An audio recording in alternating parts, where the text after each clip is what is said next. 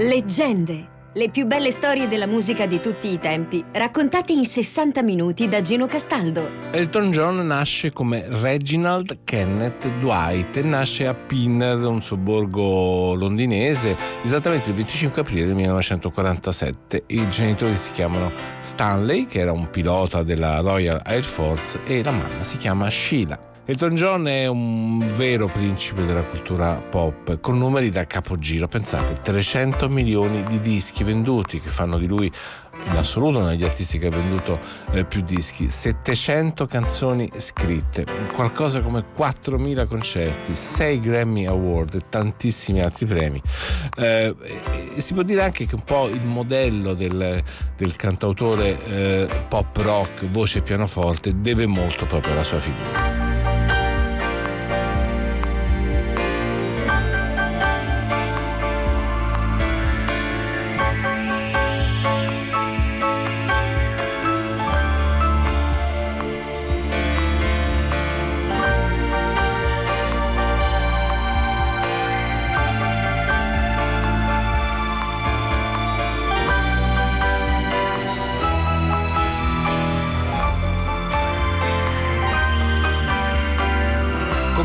Succede spesso nel racconto delle biografie di questi grandi artisti, l'infanzia non è, non è, non è, non è fantastica, diciamo che non ha un buon rapporto con nessuno dei due genitori, e, anzi ci sarà sempre più distanza col, col crescere, col passare degli anni. Tanto suo padre lo voleva in giacca e cravatta, se lo immaginava che lavorava in banca e quindi lo contrasta eh, fortemente quando, quando, quando il, il, il piccolo Reginald allora manifesta la vocazione musicale.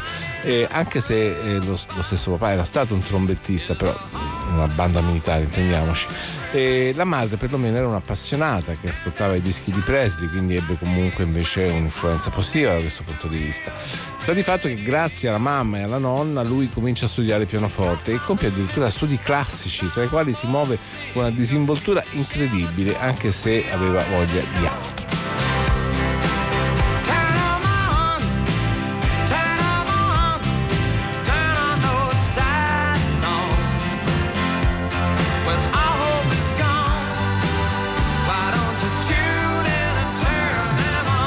Elton è anche precocissimo, già a 15 anni, grazie eh, a sua madre e al suo nuovo compagno, ottiene la, la, una prima chance da pianista, proprio un lavoro vero e proprio in un pub del vicinato, il Northwood Hills Hotel, dove lui può andare a suonare dal mercoledì al sabato.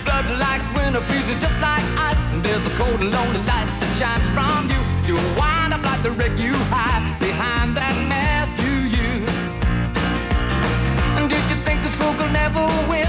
Well, look at me, I'm coming back again. I got a taste of love in a simple way. And if you need to know while I'm still standing, you just fade away. Don't you know I'm still standing better than I ever did? Looking like a true survivor, feeling like a little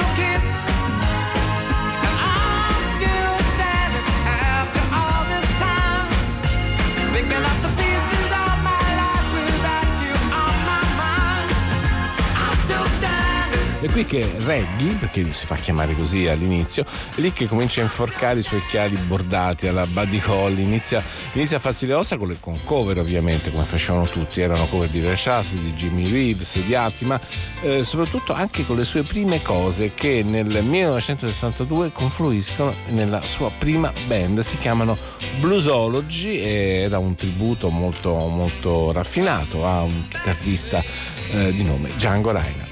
Insomma, le cose ingranano anche se sono ancora a livello di mestiere. Arriva un contratto vero e proprio, c'è un management che li porta in giro a suonare come gruppo spalla di, di, di, di gruppi più importanti come gli Ali Brothers. Poi arrivano addirittura a firmare un contratto discografico. Quindi c'è proprio un primo singolo. Ancora eh, Elton John non esiste, è ancora dentro un gruppo che si chiama eh, Bluesology, ma qualcosa inizia.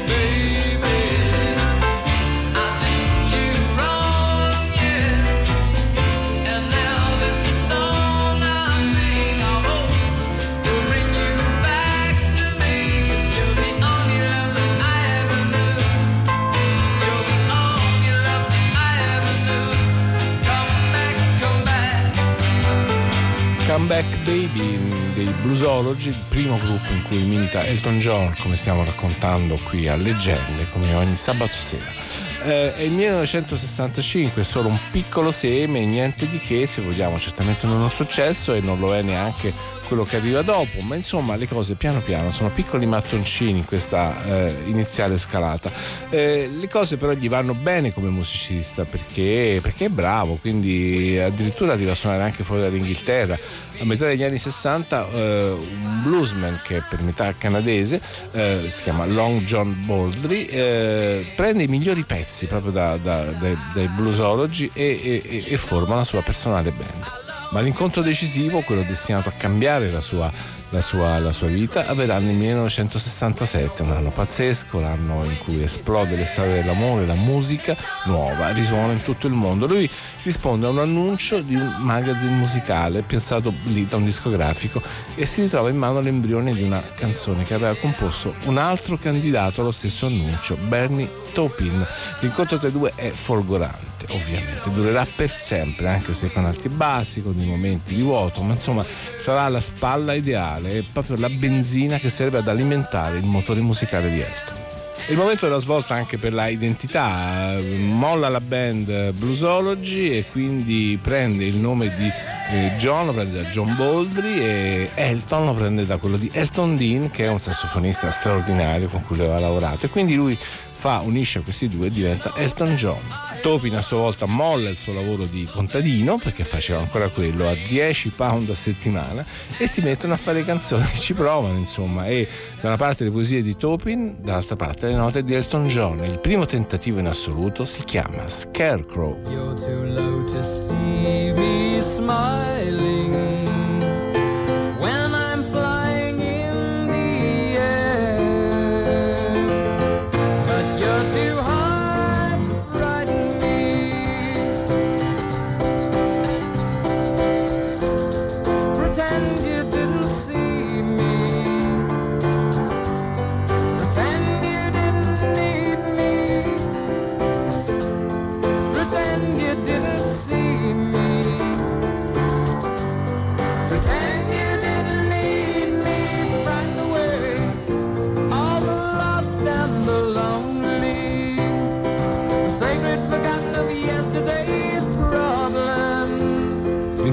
È formidabile, vengono assunti da una società di edizioni, anche questo forse è il momento proprio di svolta della loro, della loro storia, è la, la, società che si chiama Dick James Music e per due anni li utilizza proprio come ghostwriter, cioè quelli che scrivono brani per altri. E lo schema è sempre quello, e non è sempre così nella musica. Eh. Tobin scrive una poesia, cioè si parte da un testo, Elton prende la poesia e ci mette la musica e le cose vanno avanti così con una sinergia che si affina sempre di più.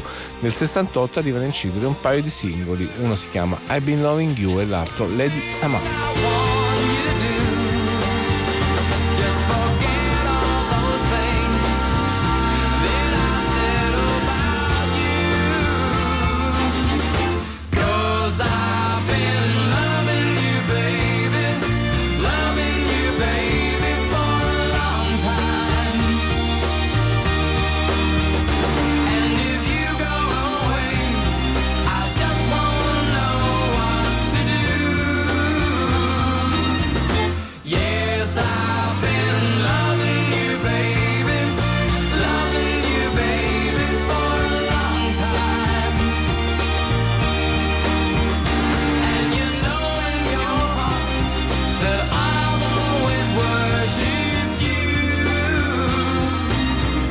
Appena l'anticamera del, del, primo disco vero e proprio di Elton che si intitola Empty Sky.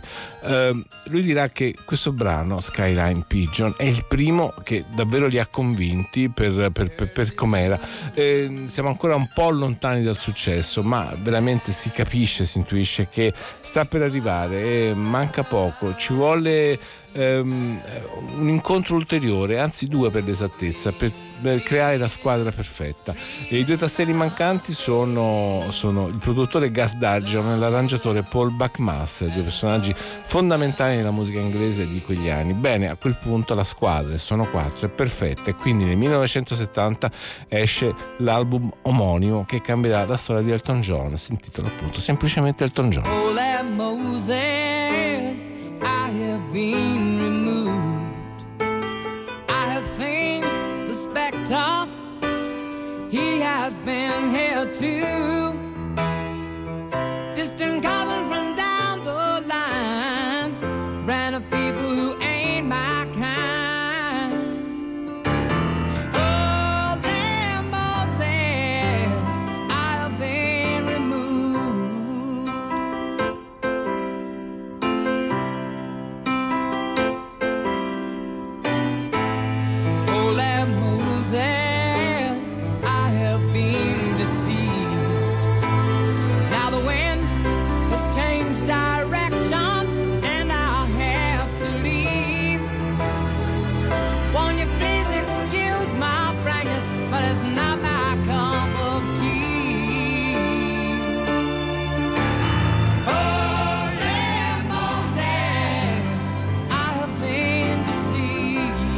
Per la prima volta questo, questo disco viene distribuito anche in America e eh, si, si- si inizia a percepire la formula vincente, l'alchimia che c'è tra, tra- tra- tra la squadra e tra, le varie forze che concorrono a determinare il fenomeno Elton. Sono arrangiamenti che sono molto classicheggianti, ma del resto è la storia di, la storia di Elton che porta a questo. C'è tanta orchestra, c'è addirittura un po' di barocchismo come viene definito all'epoca e mh, c'è un primo singolo che non va male, serve solo a muovere le cose, ma eh, semplicemente perché non era quello giusto. Singolare pensare che possa essere stato quello il pezzo scelto, considerando che c'era, che c'era qualcos'altro. Eh, infatti il singolo giusto è il secondo, che lì per lì non sembrava quasi eh, che, che- che- dovesse essere chissà che, invece è ancora oggi uno dei suoi pezzi intramontabili, forse il pezzo ancora oggi più amato.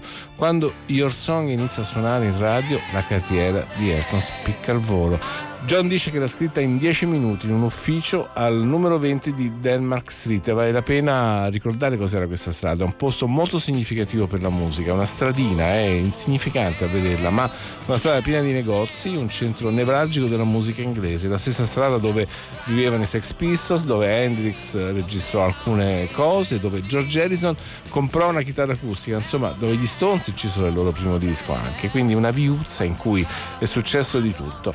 E, e dice Elton John, conoscevo la ragazza che aveva ispirato Bernie per scriverla e già che sembravano innamorati ne curai la musica in modo dolce, come per non risvegliarli dal torpore amoroso nel quale erano immersi. Eh, Topin in realtà negherà questa versione, anzi minimizza dicendo che, era, che, che la canzone era nata in cucina, a casa della madre. Insomma, poco importa, quello che conta è la bellezza folgorante di questa canzone, una delle ballad più famose del pop inglese, con alcuni versi memorabili del tipo Hope You Don't Mind, spero che non ti importi se metto questo in, in delle parole di una canzone e, e scrivo quanto è bella la vita eh, nel momento in cui tu sei in questo mondo. It's a little bit funny, this feeling inside. I'm not one of those who can easily hide. I don't have much money, but boy, if I did, I'd buy a big house where we both could live. If I was a sculptor, but then again, no, or a man who makes potions uh, in a traveling show. I know it's not much, but it's the best I can do. My gift is my song, and this one's for you. And you can tell everybody this is your song.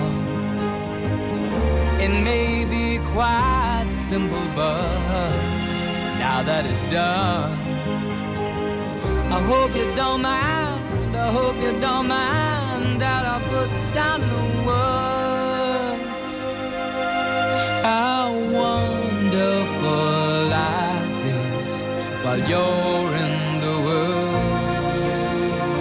Your Song, primo capitolo decisivo della storia di Elton John che stiamo raccontando a leggende su Rai Radio 2 diventa subito uno standard, successo incredibile anche in America, arriva subito un tour eh, con, con, con, date memorabili che sono come quella al Troubadour a Los Angeles che, che portano un vero plebiscito anche perché lì dal vivo è un fenomeno tutto da scoprire. Lo stesso anno arriva un, un altro album eccezionale che si intitola Tumbleweed Connection. Per realizzarlo Elton John e Topin sfruttano alcune cose che erano rimaste avanzate dal precedente disco, ma riescono a fare una specie di concept album eh, curiosamente a tema western, secondo molti è il suo capolavoro e sicuramente anche dovuto al, al momento migliore di grazia della squadra 4 con Gus Dudgeon e dal, dagli arrangiamenti di Paul Bagmaster. In the quiet silent seconds I, I turned off the light switch and I, I came down to meet you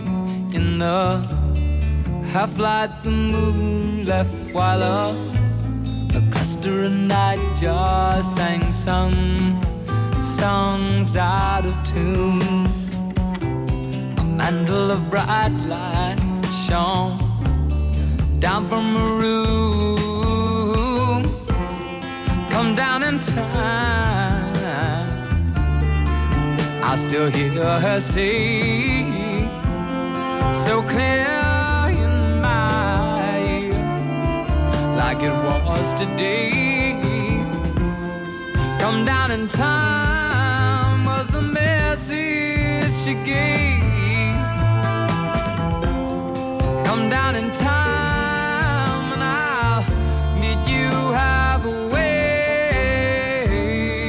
momento è magico, iperproduttivo, prolifico. John e Topin eh, prima compongono anche per il film, per esempio con la sonora di Friends, e, mm, e, poi arriva un altro disco importantissimo, Mad Men e Cross the Water. Siamo nel 1971, l'anno più bello forse della musica rock storica. È un altro gioiello, eh, stracolmo di raffinatissimi singoli pop come questo.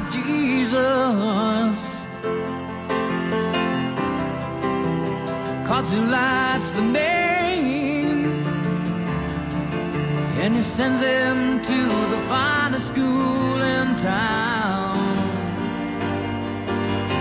Leave on, leave on likes his money. He makes a lot, they say. Spends his days counting in a garage by the motorway. He was born pauper to a pawn on a Christmas day when the New York Times said God is dead and the war's begun. Questo era Levon di Elton John. Eh, su tutto però campeggia la traccia che apre questo nuovo disco, un'altra perla rara eh, di quegli anni. No, non, non, ha le caratteristiche per essere un singolo radiofonico né in Inghilterra né negli Stati Uniti. Dura troppo, ma non passerà molto per l'esplosione. Topin racconta di aver provato a catturare lo spirito della California.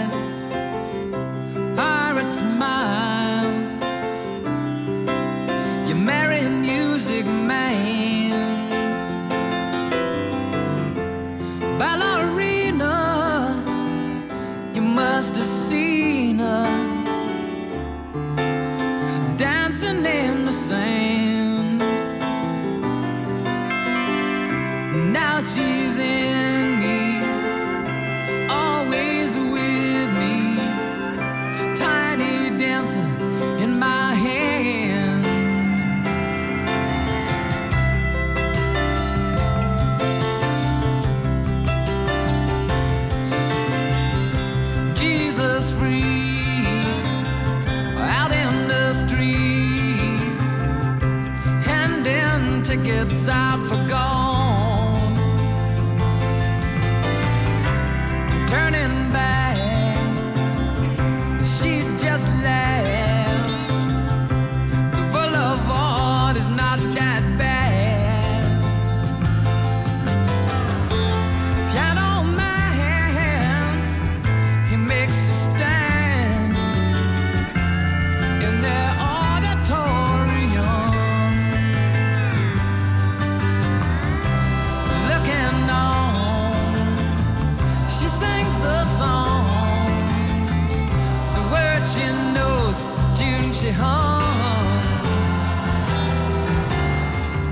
Tiny Dancer, una delle prime meraviglie scritte e incise da Elton John, che nel 72 decide di, di- di- di- chiamarsi anche legalmente così, non è più solo un nome d'arte, diventa Elton Hercules John e, e- e diventa quindi anche ufficialmente, legalmente il suo nome e fa una cosa simile a quella che aveva fatto Bob Dylan, che come credo tutti sanno in realtà si, si- si- chiama- si chiamava Robert Zimmerman, ma decise di trasformare proprio il suo nome d'arte nel nome legale, Bob Dylan appunto.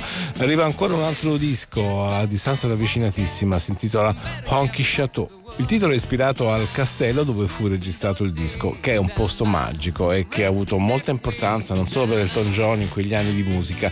Eh, si chiamava Chateau de Rouville e il posto dove un visionario, compositore francese di nome eh, Michel Magne, aveva costruito quella che per anni è diventata la risposta francese a Abbey Road, un, un castello con una storia legata all'arte. Si disse che qui aveva vissuto Van Gogh, Chopin aveva consumato le ultime ore d'amore con George Sand, insomma l'ispirazione era nell'aria, emanava proprio dalle mura dell'edificio, infatti il disco contiene dei capolavori e su tutti spicca ovviamente il pezzo che è diventato la sigla definitiva sua, del suo stile e della sua arte, si intitola Rocketman. Il tema è un po' quello di Space Oddity, dal quale eh, si può dire abbia anche preso l'incedere dell'introduzione.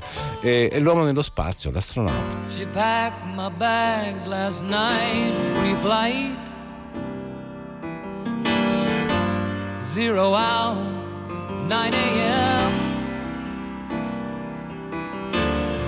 And I'm gonna be high as a kite by then.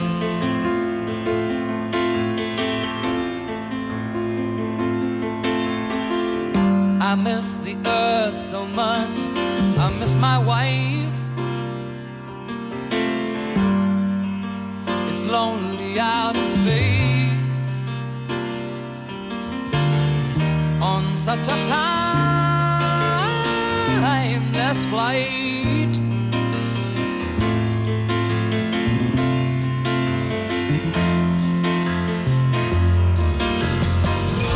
And I think it's gonna be touchdown brings me round again to find I'm not the man they think I am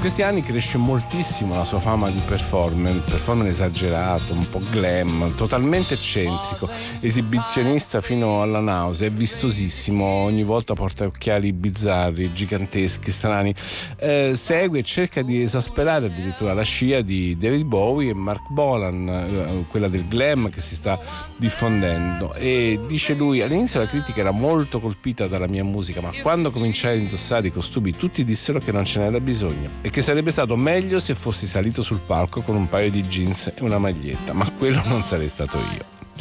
Il 1973 ci regala non uno ma due dischi fondamentali, ognuno a modo proprio. Prima Don't Shoot Me, I'm Only the Piano Player, sempre registrato nel famoso castello, con un titolo in, che in parte è una citazione di Oscar Wilde che aveva detto non, non, sparate sul pianista, sta facendo del suo meglio.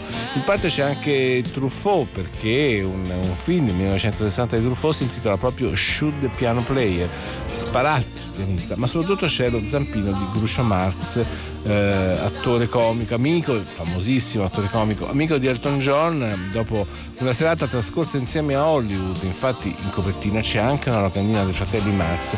Il disco è pieno di riferimenti, ma soprattutto, e forse per la prima volta con Elton John, in totale fiducia dal punto di vista della sperimentazione vocale, eh, ha una versatilità assoluta. Lo prova sicuramente con un falsetto inconfondibile, quello del pezzo più anni 50 del disco. remember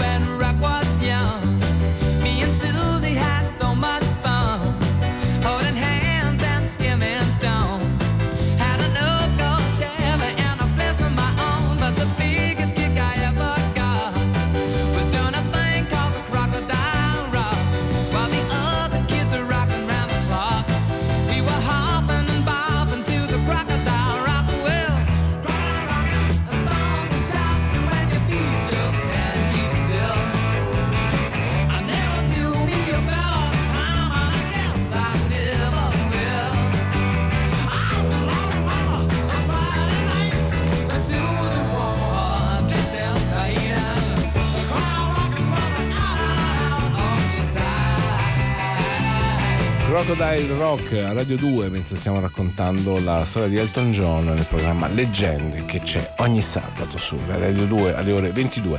Sempre nel 73 arriva un altro disco memorabile, si intitola Goodbye Yellow Brick Road ed è quello forse che sancisce definitivamente il suo status di, di, rockstar. È un disco così che vende 30 milioni di copie, tanto per dire.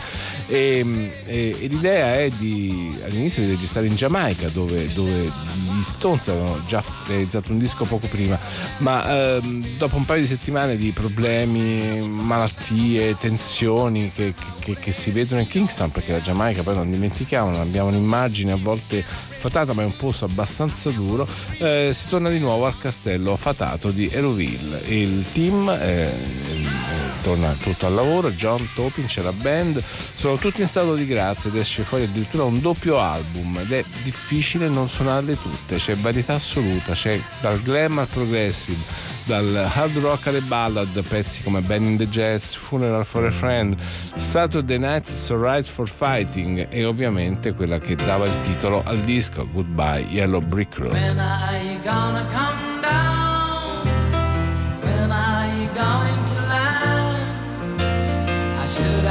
Have on the phone. I should have listened to my own mind. You know you can't hold me forever. I didn't sign up with you. I'm not a present for your friends to open. This boy's too young to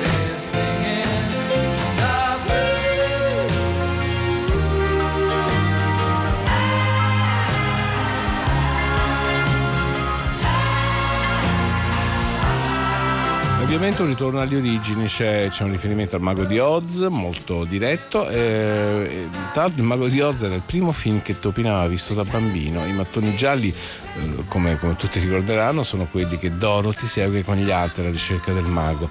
È la strada che porta ai sogni, alle risposte più antiche. Un'altra strada invece porta a Marilyn Monroe, alla quale è dedicata Candle in the Wind, e con lei la dedica va a tutte quelle stelle che si sono spente in fretta, troppo presto. Sono James Dean, Jim Morrison, Montgomery Clift.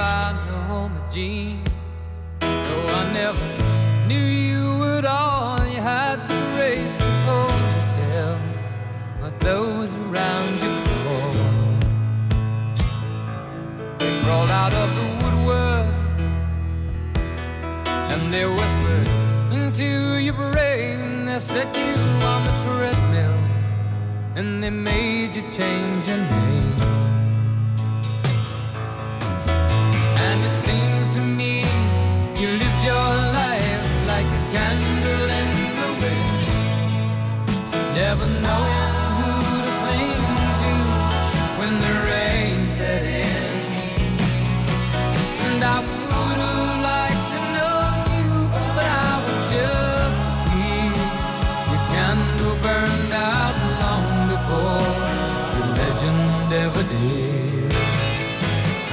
Candle in the Wind, dedicata allora a Marilyn Monroe da Elton John. Stiamo raccontando la sua storia, leggende su Rai Radio 2.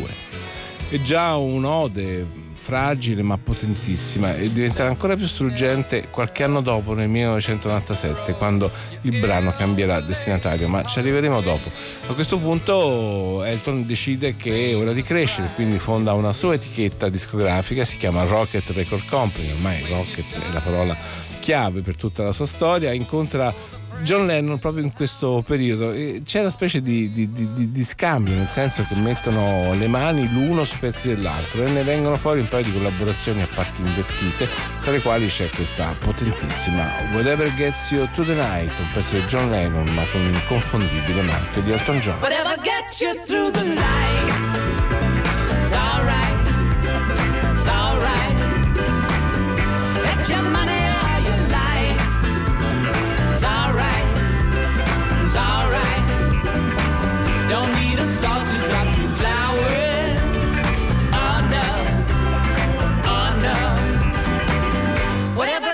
you through your life. It's alright, it's alright.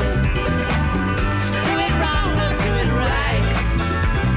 It's alright, it's alright. Don't need to watch to waste your. Oh no, oh no. Abbiamo accennato un po' alla scia di David Bowie e mh, mm, si, si, conoscono, ma è una relazione molto strana. Diciamo che mh, mm, si frequentano per un po', si rispettano, ma allo stesso tempo si disprezzano, anzi appena è possibile si punzecchiano, arrivano quasi a odiarsi, poi faranno pace, insomma sono come un po' amici nemici, eh, chissà forse perché nel privato magari erano simili, ma certamente in pubblico e artisticamente erano molto distanti. Bowie dice posso considerarmi responsabile per la nuova scuola di impostori che è nata con me. Loro sanno chi sono, non è vero? Elton? Sto scherzando, anzi, non scherzo. D'altra parte, Elton aveva chiamato Bowie il bambino di Warhol Bowie disse di Elton che era una token queen, locuzione dispregiativa nell'ambiente gay usata per, dire, per definire chi si dava via anche per una sola moneta. Bowie del resto aveva preso molto male Rocket Man, secondo lui era una scopiazzatura della, della, sua, della sua Space Oddity e prese male anche Benny and the Jets, la chiamava spregiativamente Changes. È un periodo comunque di grandi collaborazioni, alcune più fortunate di quella con Bowie e sempre di questi anni arriva a lavorare con gli Who in un modo strepitoso perché Pete Townshend lo chiama per quello che stanno, stanno lavorando all'adattamento cinematografico di Tommy, versione film girata da Ken Russell, è la loro opera eh, più importante, più, più, più, famosa. Danno a Elton un ruolo, un ruolo di di, di, grande peso perché chiede a Elton di interpretare lo sfidante di Tommy nella gara di Flipper ehm, a riprova della popolarità di Elton John che ha raggiunto quel momento. Lui, lui interpreta forse quello che è sicuro, anzi no forse, è il brano più, più celebre, più, più potente di Tommy e si intitola Pinball Wizard.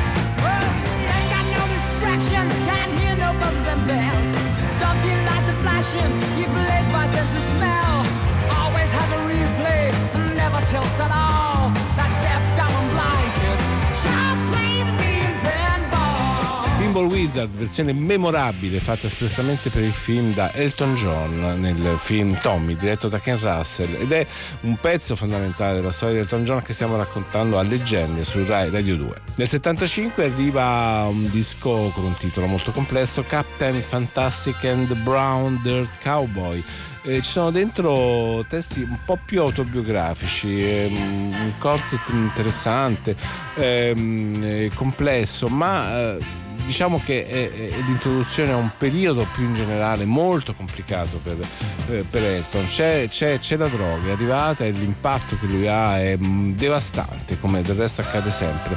Eh, en passant c'è anche una, una cover prestigiosa di un, di un vecchio pezzo dei Beatles. Lo stesso anno arriva Rock of the West e, e, e, e, diciamo che, come lui ammetterà dopo, è il primo album in cui si sente esplicitamente l'effetto della cocaina, quindi è un disco immediato, veloce, elettrico, meno barocco di quelli precedenti. Ehm, ci sono dieci brani e il, il più celebre resta l'ultimo, ovvero il decimo.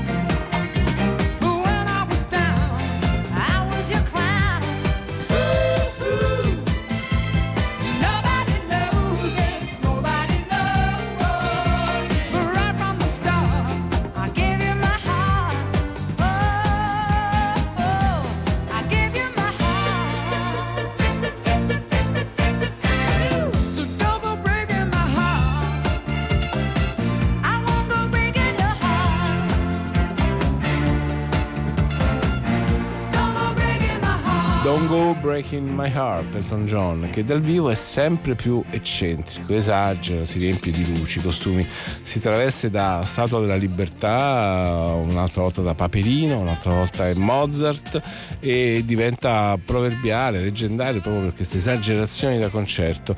E, mh, viene però riconosciuto nel 75 viene messa una nuova stella sulla Walk of Fame di Hollywood con con il suo nome e poco dopo esce un album dal vivo perché perché quella è una parte che va raccontata della sua storia ovviamente. L'originalità è nel fatto che si intitola Here and There, nel senso che mm, una, una prima parte Here in Inghilterra, There l'altra parte è un live in America. Sono anni strani, diciamo che mm, eh, Elton affonda sempre di più nel, in quello che è in assoluto il suo peggior periodo. Tira fuori ancora brani eccezionali con un tasso forse meno elevato, meno frequente, ma qualcosa di bello esce sempre. Per esempio questo meraviglioso pezzo che si intitola Sorry Seems to be the hardest word. What am I gonna do to make you love me? What have I gotta do to make care? What do I do when lightning strikes me? And awake to find that you're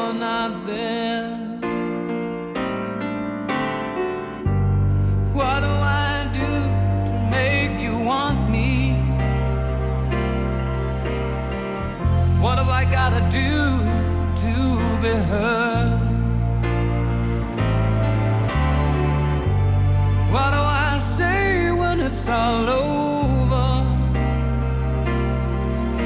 I'm sorry seems to be the hardest word.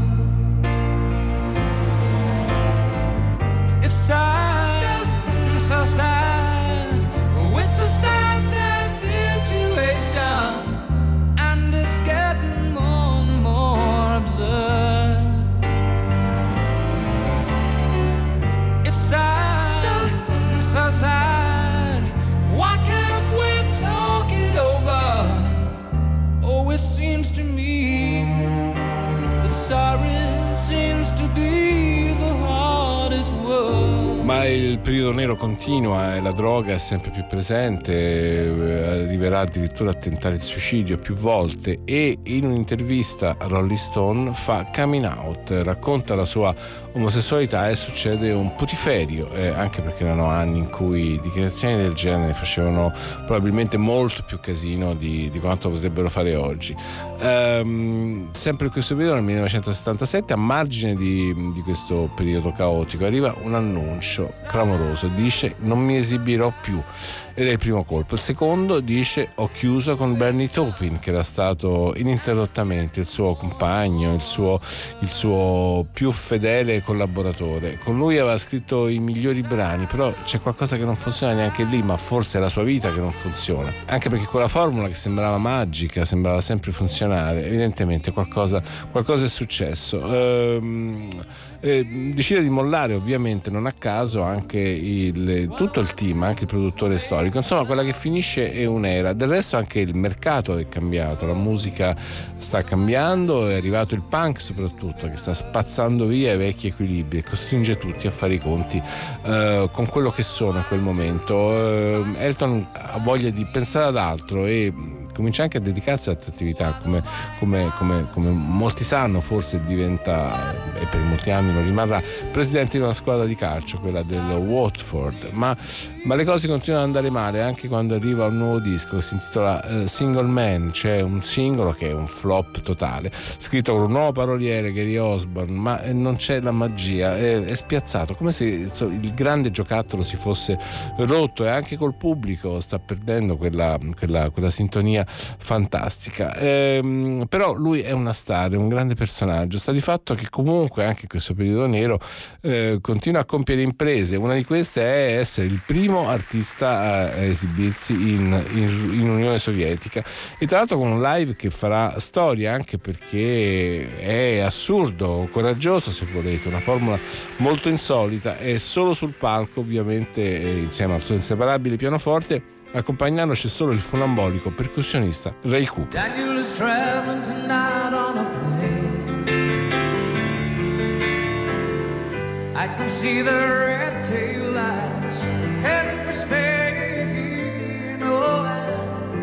I can see Daniel waving goodbye.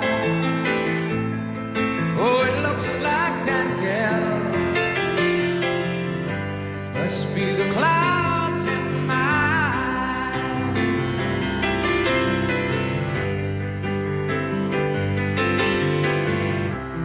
Say Spain is pretty, though I've never been. And Daniel says it's the best place he's ever seen. Oh, he should know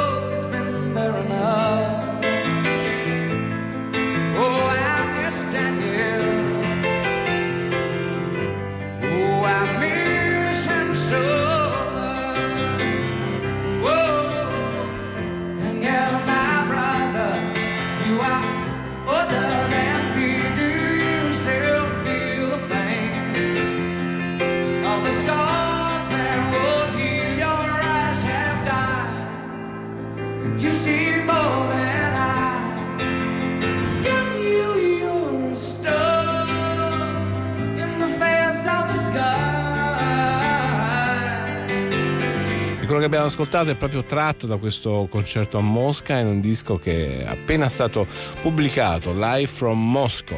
Insomma, lui comunque piano piano ritrova energia, comincia a riprendersi, escono dischi non clamorosi, ma in cui insomma si sente qualcosa di meglio. Oltretutto comincia a ricomporre un po' il team, tornano nella band personaggi che aveva mollato e, e c'è un, un evento assolutamente speciale, si esibisce in un concerto gratuito davanti a 400.000 persone al Central Park e in questo concerto eh, dedicherà Imagine a John Lennon e ahimè questo accade pochi giorni prima che Lennon venga ucciso proprio esattamente lì ai bordi del Central Park. Dopo sette anni torna anche Bernie Taupin, la sua migliore metà compositiva. 1982 esce Jump Up, ma comunque i dischi di questo periodo non possono reggere il confronto con quelli di una volta. I guizzi non mancano certo, nel disco del 1983, eh, Too Low for Zero, si concede addirittura il lusso di avere Stevie Wonder come ospite, ma solo per un assolo di armonica a bocca nel pezzo I Guess That's Why They Call It Blues.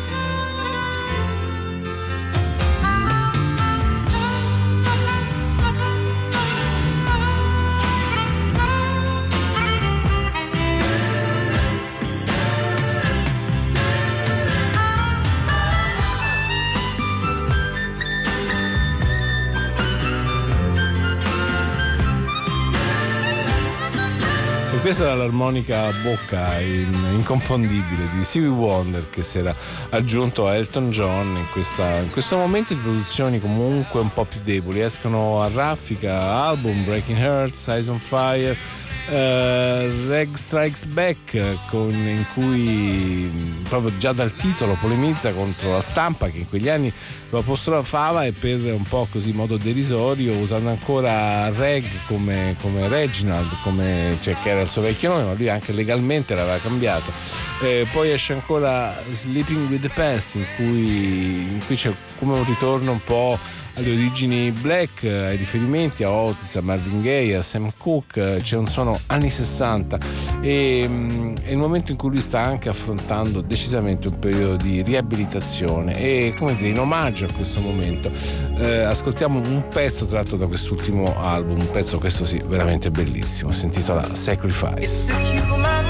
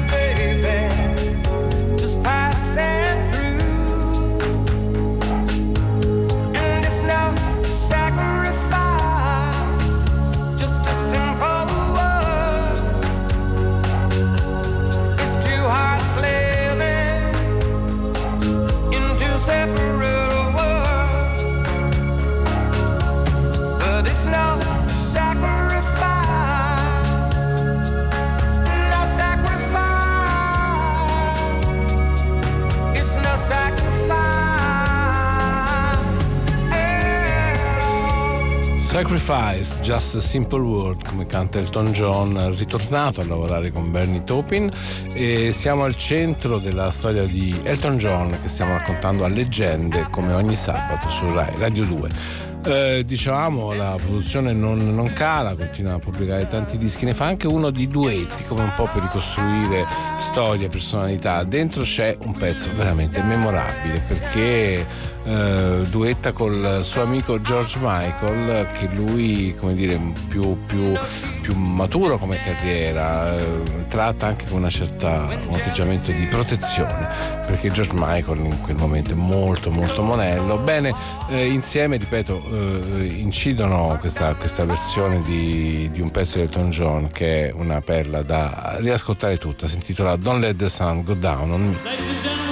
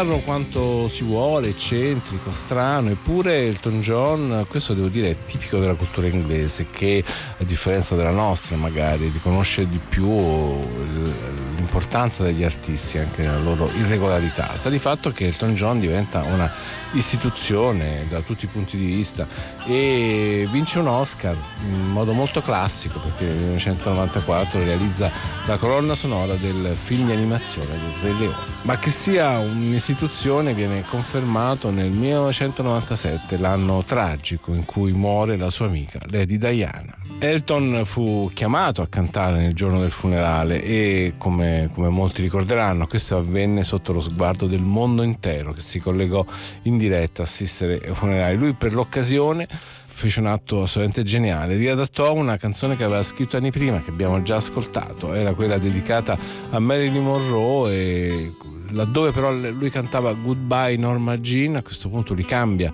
eh, il testo in alcuni punti e l'addio diventa Goodbye England Rose. Questo commuove tutto, tutto, tutto il mondo e il 6 settembre avviene questo, proprio nel momento del funerale eh, e, e l'ha cantata solo e soltanto quella volta. Da allora si è rifiutato di suonarla nei concerti come, come a voler lasciare che fosse dedicata esclusivamente a quel momento di, di lutto di elaborazione, di sofferenza per la, per la sua amica Lady D. E in quel momento, eh, quasi senza volerlo, Elton John ha inventato quanto di più simile possiamo immaginare a un moderno requiem e, e, lo fa in un momento storico e quindi questa canzone diventa il simbolo di un lutto, di una nazione e, e anche, anche forse oltre. Ascoltiamo questa versione struggente e nuova.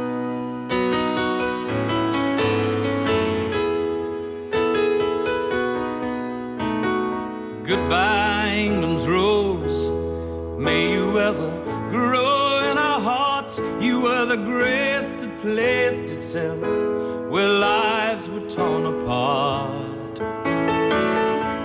You called out to our country and you whispered to those in pain. Now you belong to heaven, and the stars spell out your name.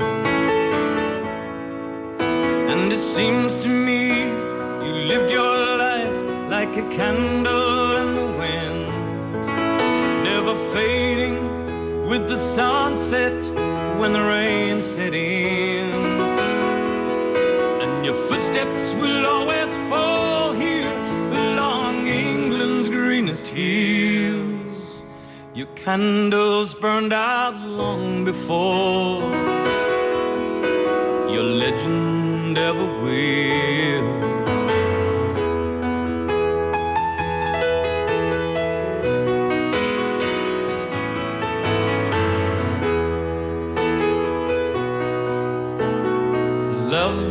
Loveliness we've lost, these empty days without your smile, this torch we'll always carry for our nation's golden child. And even though we try. The truth brings us to tears, all our words cannot express the joy you brought us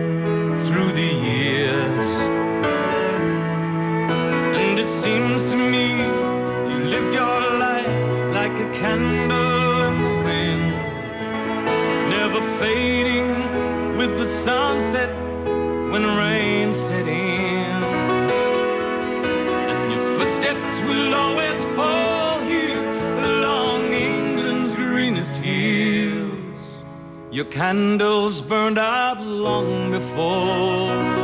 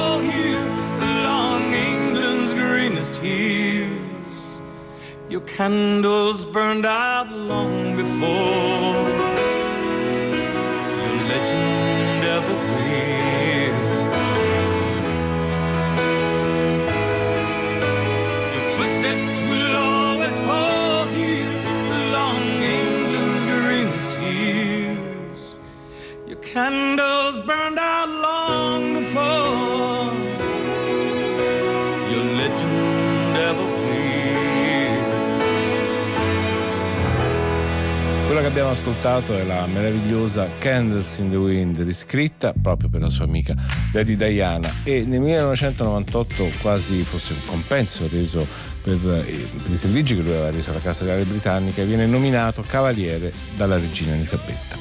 Nel gennaio del 2018 ha annunciato il ritiro dalle scene, ma detto è il più lungo ritiro dalle scene della storia, un tour di almeno 300 date, incredibili, abbastanza per arrivare fino alla consacrazione definitiva con un intero film a lui dedicato, intitolato come una delle sue più amate canzoni, Rocket. Nel film non è lui a cantare, tranne per una sola canzone che è cantata insieme all'attore che lo impersona, ovvero Tari Egerton, in un ennesimo e narcisistico gioco di specchi. Ma è un gioco di specchi che gli ha fatto guadagnare il secondo Oscar della sua carriera. And the Oscar goes to Sir Elton John and Mary.